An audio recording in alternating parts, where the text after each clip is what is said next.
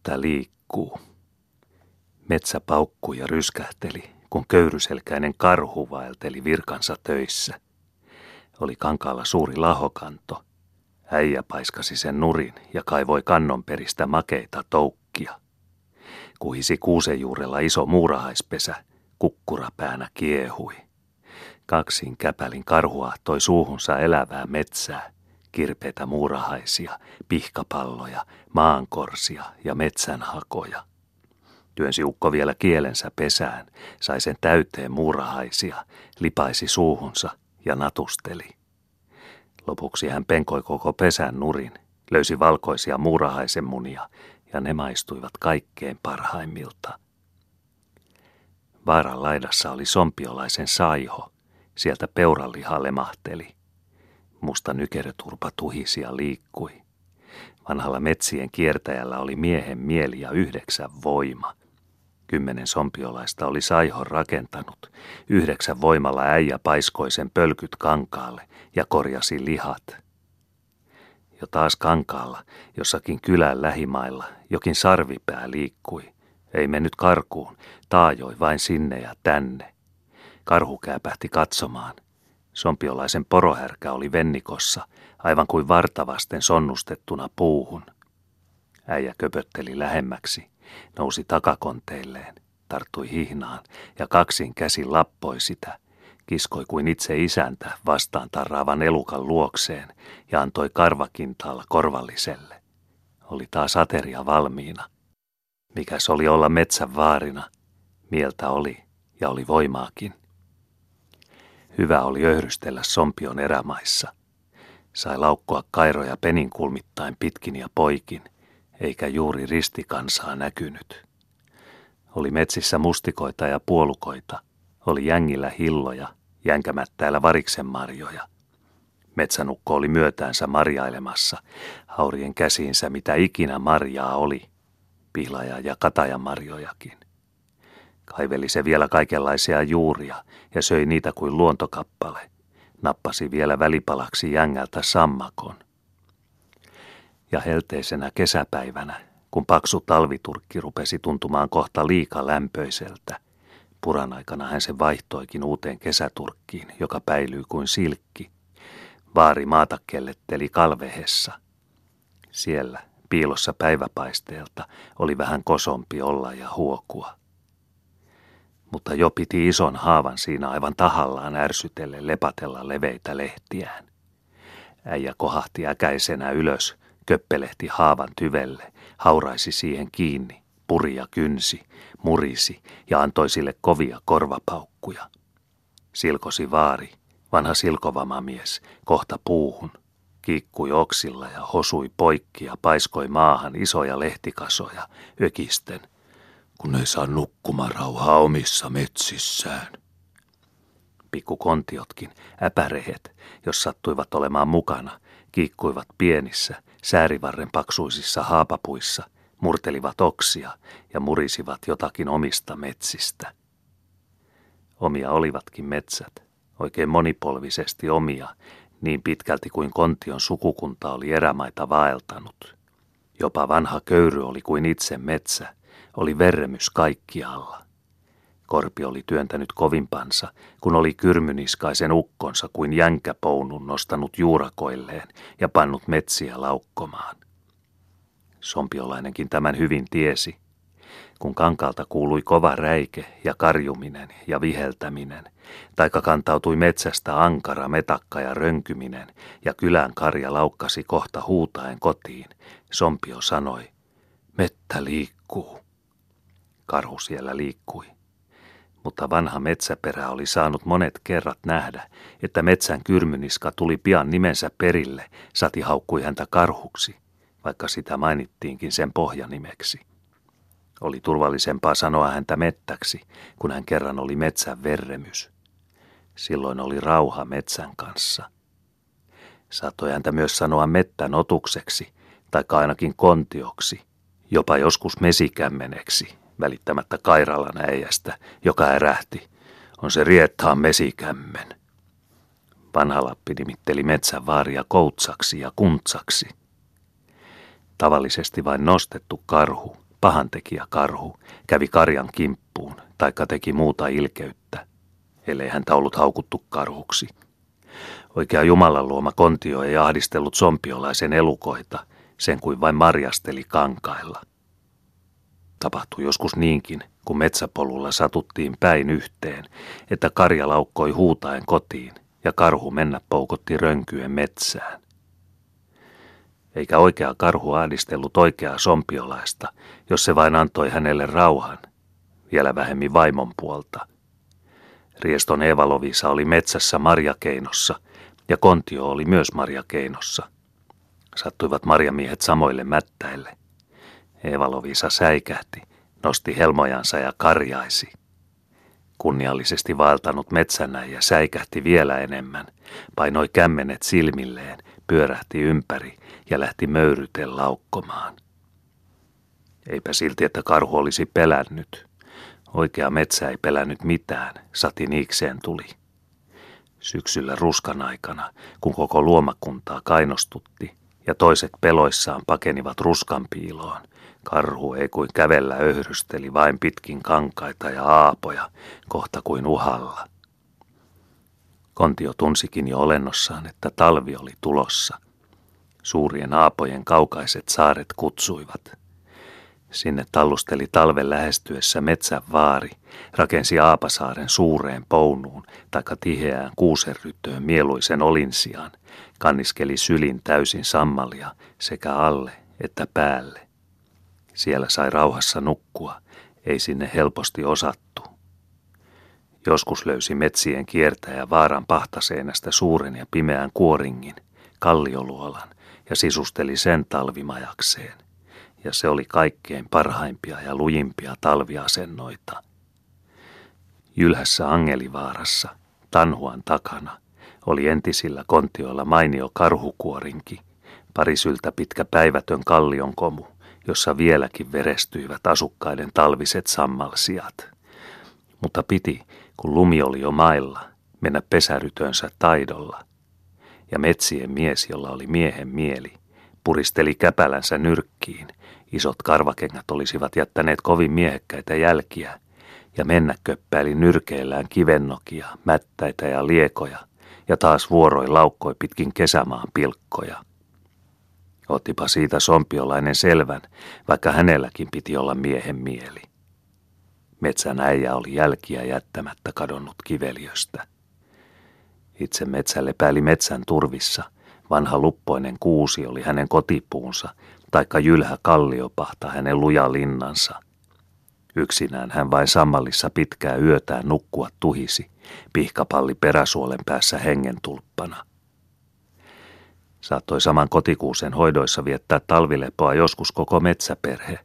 Ukkokontio ja akkakontio, pari pientä maitiaista ja väliin vielä iso erraus. Kaksivuotias erauspoika nuhjusteli muuten vain vanhoissa kotihoidoissa. Hän kyllä jo tohti, jos tahtoi, erkautua omiin oloihinsa, mennä omille teilleen ja rötistää oman kömmänän. Hyvin meni talvi kuusen juurella, sen kuin vain heikinyönä unimielissä käännettiin kylkeä ja taas nukuttiin. Olihan asia jo emmauksen takaveräjällä puhuttu. Pitkä ankarakin talvi oli kuin pitkä yö, eikä varsin pitkäkään. Nukkuen se meni vaan joskus voi sattua, että jo syystalvella nousi vesi ja ajoi kontion pois makuusioiltaan. Kesken uniaan herätetty vaari ei enää viitsinyt ruveta rakentelemaan uutta pesää. Äreänä talvikkona vain kuljeskeli ympäriinsä ja teki pahojaan. Mutta kun annettiin rauhassa nukkua, niin nukuttiin ja nähtiin unta kesäisistä päivistä ja marjametsistä – piti kumminkin, kun kevätpuoli rupesi joutumaan, kontiokodin muistaa, mitä oli vanhoille sanottu. Peiponen ei saa paskantaa pesään. Ukkokontio siitä huolehti ja makaili valmiina pesän suulla, katsellen aavalle, katsellen milloin hanki rupeaa kannattelemaan. Tuli suvisten päivien perästä kovat yöpakkaset ja ne rakensivat vahvan hangen. Jo oli aika lähteä jaloittelemaan ja kontiot nousivat pimeästä talvilevostaan Jumalan kirkkaaseen päivään. Oli mieluista tunnustella tuoretta kevätilmaa ja tihruisin silmin tiirailla kilottavaa päivää. Suuri valkoinen aapa oli edessä, aavalla kestävä hanki. Ja kaukana takarannalla siintelivät suuret metsät, metsien takana hohtivat valkeina lumikattoiset vaarat ja tunturit. Karhut tassuttelivat hangella, nuuskivat ilmanhenkeä ja katselivat, mihin päin lähteä. Jo puhalsivat lumelle mustan pihkatapin kuin korpun ja lähtivät astuskelemaan. Tyhjät suolet kaipasivat täytettä. Yli aavan kauas kotisaarelta aina toiseen maailmaan karhut mennä hölköttelivät. Siellä jo Peipponen lauloi. Niihin aikoihin, jolloin Sompion erämaissa ei vielä ollut ihmisen hajua, ei koko korpimaailmassa ollut ainoatakaan elävää, joka olisi tohtinut ruveta suurentelemaan kontion edessä ja nimittelemään häntä karhuksi. Mettä liikkui, kun kontio liikkui. Sen jo silloinkin tiesi koko korpi. Kun vanha köyryselkä kääpähti takakonteilleen ja pystynä, kaikkia muita komeampana käydä kääperteli, vielä karjuen paiskoi pökkelöitä ja taas vihelteli kouriinsa. Kaikki katsoivat peloissaan pensaan takaa ja hiipivät hiljaa tuonnemmaksi. Kyllä oli itse metsä. Tuli sompiolainen karvaturkki ja käveli aina takakonteillaan ja karjui, että oikein vavahdutti. Jo tuli metsiin vihollinen, joka uskalsi ruveta ylpeilemään kontionkin edessä, melkein missä vain satuttiin samoille keinoille. Se rupesi jo kohta käymään hengen päälle. Jo kaukaa, vaikkei vielä näkynytkään, hän saattoi kipeästi purra ja kynsäistä. Hengen otti. Ilkeä piukahdus vain kuului jostakin, joskus aina joen takarannalta. Niin kuin Kemijoen akansuvannolla, jossa entinen ukko Suomanan karilta jousella ampui toisella rannalla käyskentelevän karhun. Oli kontion surmia kohta kaikkialla. Sompiolainen oli kavala kaksi jalka. Hänellä taisi olla monta miehen mieltä. Hän kaivoi metsää julmia salahautoja niin, että niitä oli melkein joka tievassa ja joka kankaalla. Villipeuroille ja raateleville hukille metsäperä niitä rakenteli, mutta ei ollut kieltoa kontiollekaan. Metsän eläväin oma polku, vuosikausin kuljettu, saattoi yhtäkkiä rysähtää alas ja karhukin sortua teräviin tervaspiikkeihin. Voi sitten taas parhaalla palkaalla, jossakin pensaikossa, viekas vihollinen äkkiä ruveta hirttämään. Kurkkuihin iski ja kuristi. Karhu pyörähti ja näki sompiolaisen peuranansan. Mädättämällä kontio sen pilasi, makasi hamppunuoralla päiväkausin, ryvetti ja hautoi. Ei se kehdannut mokomaan koskea hampaillaan, ryvetti vain ja tuhisi. Koira purree, mutta minä en pure. Minä en ole mikään koira. Oli ilmestynyt kankaalle kumman näköinen hirsirötös. Tuuli toi sieltä mieluista lihaköntin löyhkää. Kontio meni katsomaan, mikä on mokoma lihahoito. Aikoin näpätä pienen palasen. Suuri hirsirymä rysähti hartioille.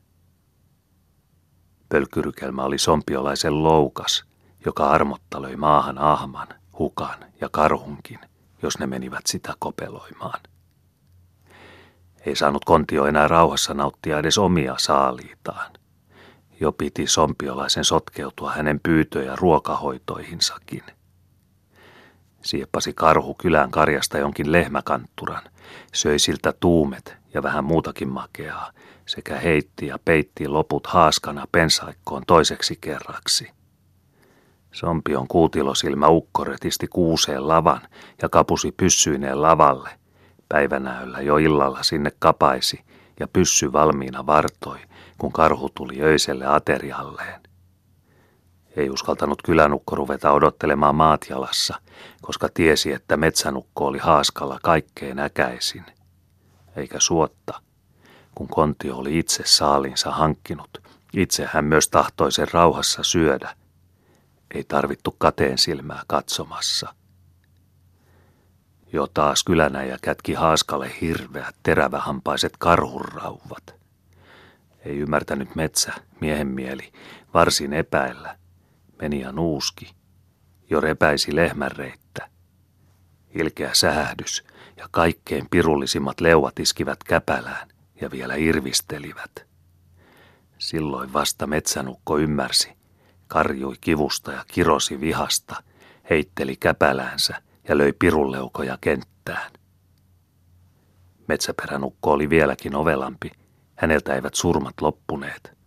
Hän viritti laahatun peurapyssyn pensaaseen ja veti sen liipasimesta salarihman haaskaan. Tuli tietämätön metsänotus repimään ruokapalaansa, kosketti rihmaa. Pensas pamahti ja luoti piukahti niin kuin se oli tähdätty, kontion rintaan. Mutta ei kuulla aina sattunut kontioon, vaikka oli tarkoin laskettu. Sompiolaisten satimista ja ansoista katosi pitkin syksyä metsoa ja koppeloa. Karhu siitä sai syyt. Sompio laahasi peurapyssyn, vei pensaikkoon ja veti rihman ansakoppeloon.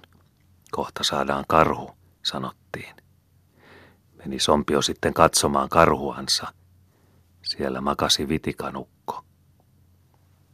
Mutta talvella, kun kontio nukkui kuusentyvillä kaikkein parhainta talviuntaan, saattoi tulla kaikkein kovimmat rytäkät. Silloin sompiolainen itse saapui koetuksille. Vaikka metsänukko oli kävellyt nyrkeillään kivennokkia ja liekoja myöten, oli joku kylänukko sittenkin seuroitellut perässä, kiertänyt ja naakinut ja pannut merkille kontion kotipaikan, ainakin sellaisen kontion, joka oli liikkunut taitamattomasti. Ja sitten kevättalvella, kun sevä oli vahvimmillaan, tappajat tulivat monin miehin. Oli matkassa veturit ja verremyspyssyt sekä terävät karhukeihäät, vielä kirves vyön alla. Oli kiukkuiset karhua maistaneet koirat. Kuikan nahassa oli karhun hammasta, karhun jorvakonttia, pyssykin oli voideltu käärmeen kuulla. Äänettöminä tappajat hiihtivät, pysähtyivät lähimaihin asennolle, söivät ja levähtivät nuotiohongalla ja katsoivat kaikki valmiiksi. Työnnettiin kanki pesän suuaukkoon ja pyssyt olivat valmiina rykäisemään, sati kontio rupeaa pistämään turpaansa hangesta. Arvasi metsänukko asiat. Oli tuotu hänelle katkera verimalja, vaikka pitkin talvea oli yöunissa kohdeltu mesimaljoin. Karjue ryntäsi karhu ulos, keihäisiin ja pyssyihin sortui. Mutta eipä kontio aina heti lähtenytkään hyvästä kotihoidostaan. Se kurkisti salaa ovireijästä, näki kamalat vieraat ja nopeasti painautui pesäänsä. Siellä se vain juroi ja äkäisesti röhähteli, kun tappajat kornasivat karahkoilla, mutta ei lähtenyt ulos. Sonnustivat ukot suurpuukon koivunsaikaran nokkaan ja taas rupesivat söhimään pesään. Kuului kuusenrydöstä hirveä ärjyntä. Ukot ampuivat rytöön. Rytö vastasi karjuen. Sitten yhtäkkiä valkoinen pölähdys ja rytö lensi ilmaan. Musta köyry ryöpsähti ylös, oli lumessa ja sammalissa, oli verissään ja vihoissaan, ja kirvaten hän oikopäätä ryntäsi ukkojen kimppuun. Joku tappaja heti pelästyi, hyppäsi sivakoilleen ja lähti potkimaan pakoon. Toinen ampua naukaisi, kolmas kopeloi kirvestään. Mutta vihainen metsä vai reuhasi – Joutui muudan jo hankeen kontion hampaisiin, eikä ollut enää monta neuvoa. Ukko sai puukon, veurahutti sillä metsäläisen sydäntä niin, että leuat viimein löysäsivät. Ja se oli surma suuren otuksen. Ensiasiana oli heti nylkeä kontion turpa silmiä myöten, tai ainakin leikata pois huulet, niin kuin Saijan karhumies, ja sanoa, ei ole kelhään enää mitään sanomista, huulet on jo naulassa eikä ollutkaan. Mutta jos turpa oli nylkemättä taikka huulet leikkaamatta ja sivullisia sattui paikalle, kontion perillisiksi pääsivät. Lokajunnu oli hiihtämässä tappokentälle, näki ja huusi toverilleen. Pää vielä nylkemättä, pääsemme osille. Mutta kaatomiehet huomasivat, kun hiihtäjät potkivat aavalla ja kohti olivat tulossa – ja karhunturpa irvisteli paljaana, kun junnut tulla puhalsivat kaatopaikalle. Sattui joskus, kun ruvettiin kaatuneelta karhulta riistämään turpanahkaa, että ukko röhähti ja havarsi hampain nylkiän käteen.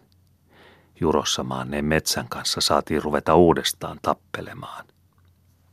Toisinaan kun korpitappelu meni niin hyvin, että saatiin samasta pesästä toinenkin kontio, kolmaskin, hakattiin paikalle mulikkapäinen patsas, metsän kanto kaatuneen metsän muistoksi.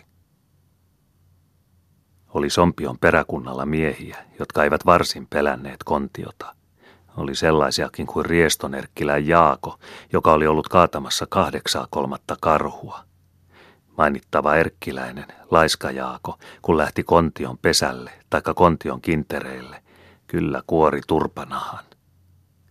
Oli muitakin kovia miehiä, kaikki samoja tummia korpelaisia, jotka pystyivät elämään ja kamppailemaan erämaassa, korvasenukkoja, Lokan ja Mutenian miehiä, Keminkylän kankaa junttia, Kuoskua, Alatalonukkoa ja Viitalajunttia.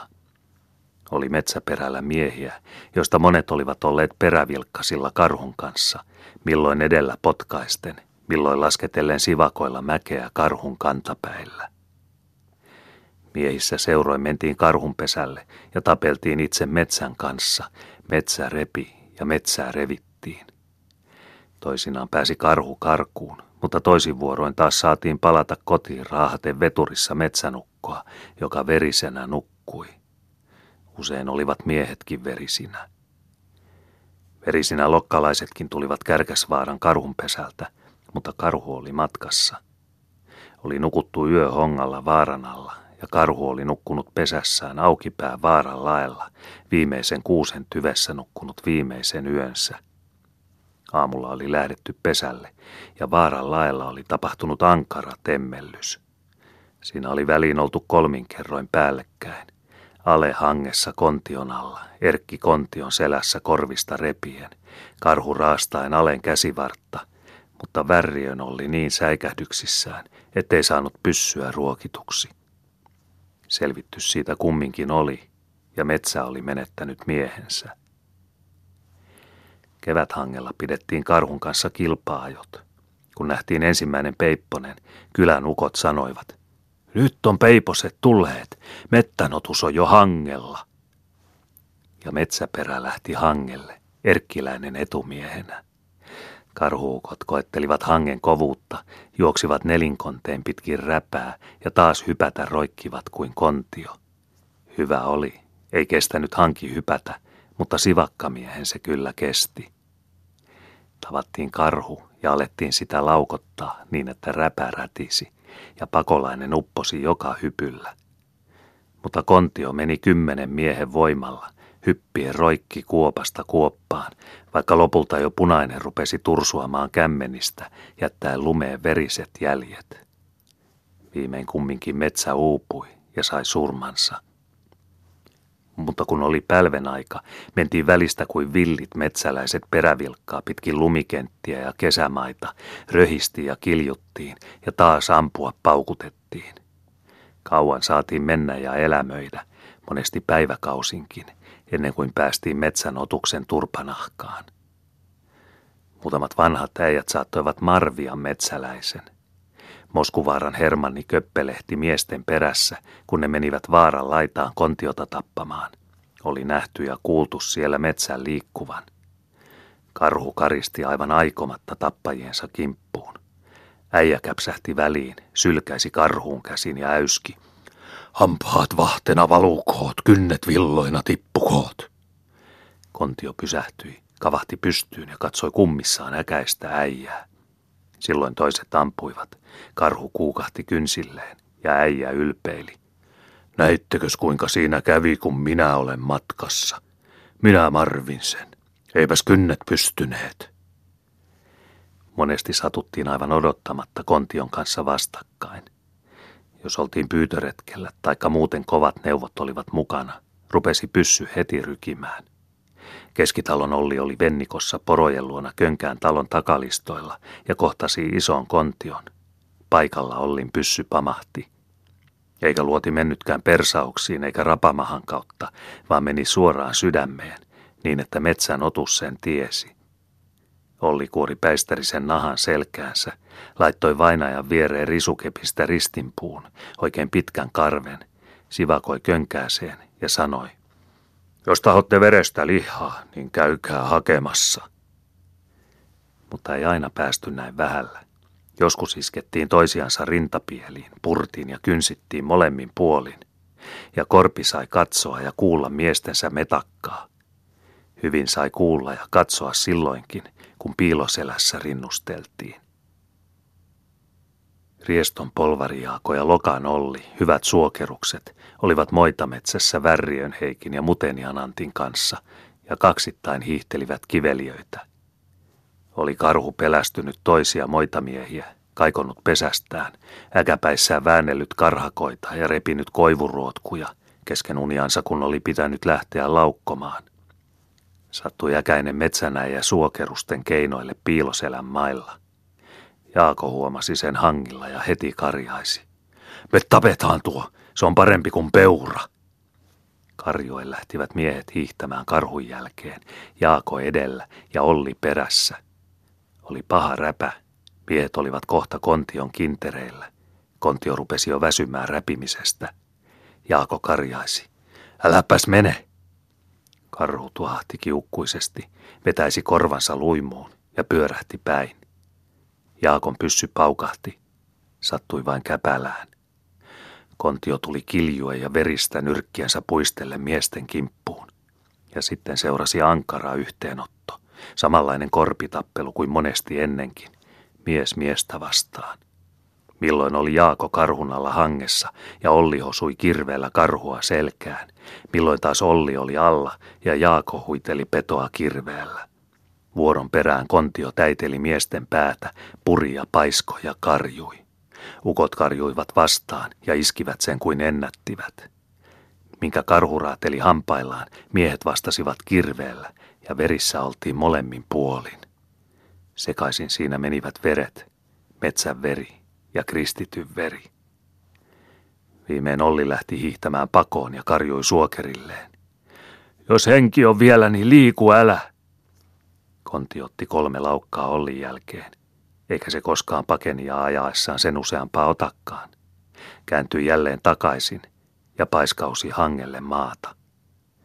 Siinä se makasi uupuneena mahallaan katselle Jaakoa, joka myös makasi mahallaan ja verisen päänahkansa alta katsella killisteli karhua. Pää väärässä metsäveljekset, miehen mielet, tiirailivat Sai Jaako viimein sanotuksi – et taida olla terveenä sinäkään. Ei kunniallisesti kamppailut metsien mies pitänyt sellaisesta puheesta. Jotta koen, se tuhahti nokkaansa ja yritti kavahtaa ylös. Yritti, mutta kamahti kyljelleen. Jaakokin rupesi nouseskelemaan ja pääsi viimein jaloilleen. Mutta ei hän korjaa ollut. Nenä oli poikki, päänahka kokoiltu otsalle, korvat revitty, Lihat roikkuivat käsivarresta ja koko mies oli kuin puettu veriparseeleihin. Niin oli ryvetytty sekä omasta verestä että metsän punaisesta. Semmoisena Jaako sitten könttyröi Luirojoen hangilla, kun Värriön Heikki ja Mutenian Antti hiihtelivät jokitöyrällä ja näkivät ja säikähtivät. Rietasko tuo vai jokin vesielävä? Vesielävä kuului jotakin mölisevän ja Heikki huusi. Mikä siellä olet? Rietasko vai? Kuului joelta ökinä. Minä olen Riesto Jaako, karhu repi. Eikä karhukaan oikein terve ole, mutta Olli on kuollut. Saatiin karhun repimät kylän hoitoihin. Ollissa ei ollut suuria vikoja. Päätä oli vain täidelty ja ruhoon repäisty muutamia liikoja reikiä. Mutta Jaakon riepua oli kohdeltu kovin kolosti. Ei ollut hän oikein miehen näköinen. Parani sentään hänkin, kun kokoiltiin nahkoja oikeihin paikkoihin ja sivallettiin saumoihin kirpeää karhunsappea. Oli heti kuin olisi pyyhkäisty kivut pois. Annettiin tulista sappea vielä suuhunkin karhunvihoja vastaan, ja se oli kaikkein parhainta hoitoa. Karhun repimä olisi varsin kuollut, sati ei olisi saanut karhunsappea sekä suuhunsa että haavoihinsa – vain käsivarren roikkuvat liharepaleet täytyi leikkoa pois ja viedä kirkkomaahan. Rumia läjäpäitä ja kuruja kyllä jäi miehen naamaan ja saivaristoon, mutta ihmisen näköinen hän silti oli kaikkein enimmin. Ja miestä vain Jaakosta vielä tuli, jopa niin verremys, että ylpeilevän kuusamolaisen Säkkisen Heikin, joka luuli, ettei Lapissa ole miehiä, löi painissa kaksi kertaa kenttään ja sanoi, Kerta olen keitetty, kerta olen paistettu, yhden osan on karhu syönyt ja yksi osa on hauvassa, mutta vielä minä kykenen tommoisen kanssa painimaan. Ja kun kuusamolainen hävinneenä rupesi haastamaan tappelua, riestolainen suurenteli. Minä olen paljain käsin tappanut karhuun. Tuommoisia miehiä saa tulla tusina. Metsän kovin tappelukumppani, itse metsä, vaati oikeat poismenot, peijaiset, raviaiset. Hyvähän niitä oli voittajan viettää, vaikka revittynäkin. Lähimetsässä kun oltiin, sivakkamies kiskoi veturilla kontion kotiin yljettäväksi. Ja iso metsänäjä oli painava äijä, raskas raahattava, leveänä maata romotti veturin täyteisenä. Mutta täytyyhän voittaja vetää voittamansa, mitäpä kun vielä itse metsän. Silloin kun oltiin kaukana kairoilla, olivat porotahkioineen matkassa ja miehet sivakoissa. Kontio nyljettiin ja raajottiin heti kaatopaikalla, lyötiin mustat lihat lojakkaan ja vedettiin verinen talja kuljoksi päälle. Saivat korpien kaatomiehet joskus kolme, neljäkin kontiota samalla matkalla, jopa vielä joukon talvimetsoja, ynnä yhtä ja toista metsällistä. Oli silloin Kairolta palatessa lojakat harjallaan karhullihoja ja metsoja, metsää ja metsoa sekä suuret päistärkarvaiset taljat ylpeästi kuljoina, kaiken kukkurana. Jo oli komea raito ja miehet ylpeitä. Se oli pyytömiesten suurta kotiin tuloa. Kelpasi metsäperän sitten keitellä ja nauttia mustaa metsällistä. Oli kyllä vähän outoa, kun muisti nyljettyä karhua, kuinka siinä oli kaikkiin kohtiin luut ja lihat niin kuin ihmisellä, aina rintapäitä ja kantapäitä myöten. Kämmenkin kaksine luineen, sormineen ja varpaineen, aivan kuin itse ihmisellä. Muutamista oli kohta koloa ruveta sellaisia hoitoja työntämään suuhunsa. Vaikka ihmisen näköinen olikin, kontio se oli kumminkin, suuri voitettu metsä. Lyötiin isoon pataan mustia lihoja, päät kokonaan sekä kaikkein parhaita selkäkappaleita. Selkä kaikissa elävissä oli ensimmäisiä syötäviä. Vanhalla ukkokontiolla oli selkä kohta kyynärää leveä, jos siinä oli hyvää syömistä ja kämmenet olivat parhaita paloja. Ne eivät olleet kuuta, eivätkä liian lihaa, mutta makeat ne vain olivat, valkoiset ja pehmoiset. Mutta kaulalihat olivat huonoja, ei niitä syönyt kuin nälkäinen. Oli kumma, että kaikkien elukkain kaulalihat olivat huonoimmuksia, oli elävä mikä hyvänsä. Kylän kaikissa taloissa keitettiin ja syötiin kontion lihoja, Saamamiehet antoivat saaliistaan metsän tuliaisia naapureillekin. Karhunlihojen käry nousi ilmoille joka talon savutorvesta. Joka talossa ja kohta joka kylässä kautta Korpimaan tiedettiin, että taas oli metsä lyöty maahan. Istuttiin itse metsän ympärillä, saamamiehet kaikkein suurimpina, ja nautittiin häntä itseänsä, metsää, parhaita paloja, päästä alkaen kämmeniin asti – ja kauhalla ryypittiin padasta kaikkein väkevintä rasvaa, karhun pintaa. Hyvin sitä saattoivat oikea erämies ja saamamies syödä. Vanhat äijät panivat oikein juomalla ja suupalaksi he pistelivät aina väliin karhun kuuta. Metsä nautti metsää, metsästä elantonsa saanutta. Kontio lihoja, kun ne ensin olivat saaneet suolan makua, ripustettiin kuivamaan parvoihin katoille ja seinille. Räytynyt rasva tippui niistä kuin vesi räystäästä. Ja metsälliset taljat kytkettiin, peijettiin, pitkiin peijinpuihin, samoin kuin peurantaljatkin. Vielä sivuittain singoilla singutettiin ja sitten asetettiin ulos huoneiden seinustoille kuivamaan.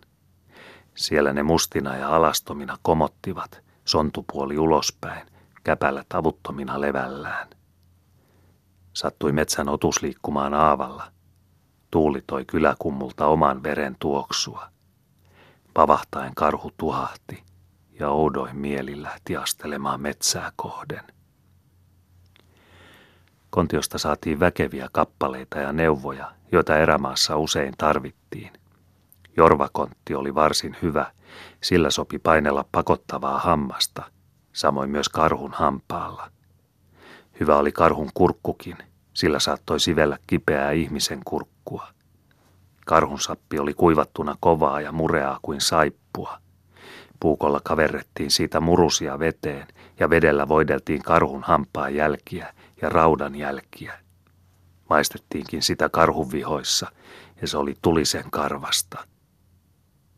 Karhuntaljasta vanhat lappalaiset ja entiset suuräjät tekivät hartioille leveän irtokauluksen, sieppurin. Se oli komea ja näkyi se aikamiehen parseeli. Se lämmitti hyvin ja antoi mahtia. Mutta kontion äkäiset torahampaat, pitkät ja käyrät leukapiikit, joutuivat karhun kaatomiehen neuvoiksi. Ennen vanhainen lapinäijä, vanha sompiolainenkin, karisti kontion torahampaan, kaivoi siihen reijän ja ripusti sen nahkanauhalla leveän kirkkovyönsä selkäpuolelle, ripusti useampiakin hampaita. Sellainen kirkkovyö oli jo kirkkovyö ja miehen vyö sekä komea miehen merkki. Oli metsänukon hartioilla tumma pörheä karhunnahka sieppurina. Oli takana mustassa nahkavyössä valkoisia karhunhampaita. Jo kehtasi kävellä vaikka kirkon perälle. Sai suuri seurakuntakin nähdä, että ukko oli ollut metsänkin perällä ja metsän aterialla. Sai koko kirkko tietää, sati oli ymmärrystä, että mies oli erämaan tuttu ja väärti. Ukko, joka tunsi korpitappelut ja oli monet kerrat kamppailut itse metsän kanssa. Ja voittanut metsän oli verremys.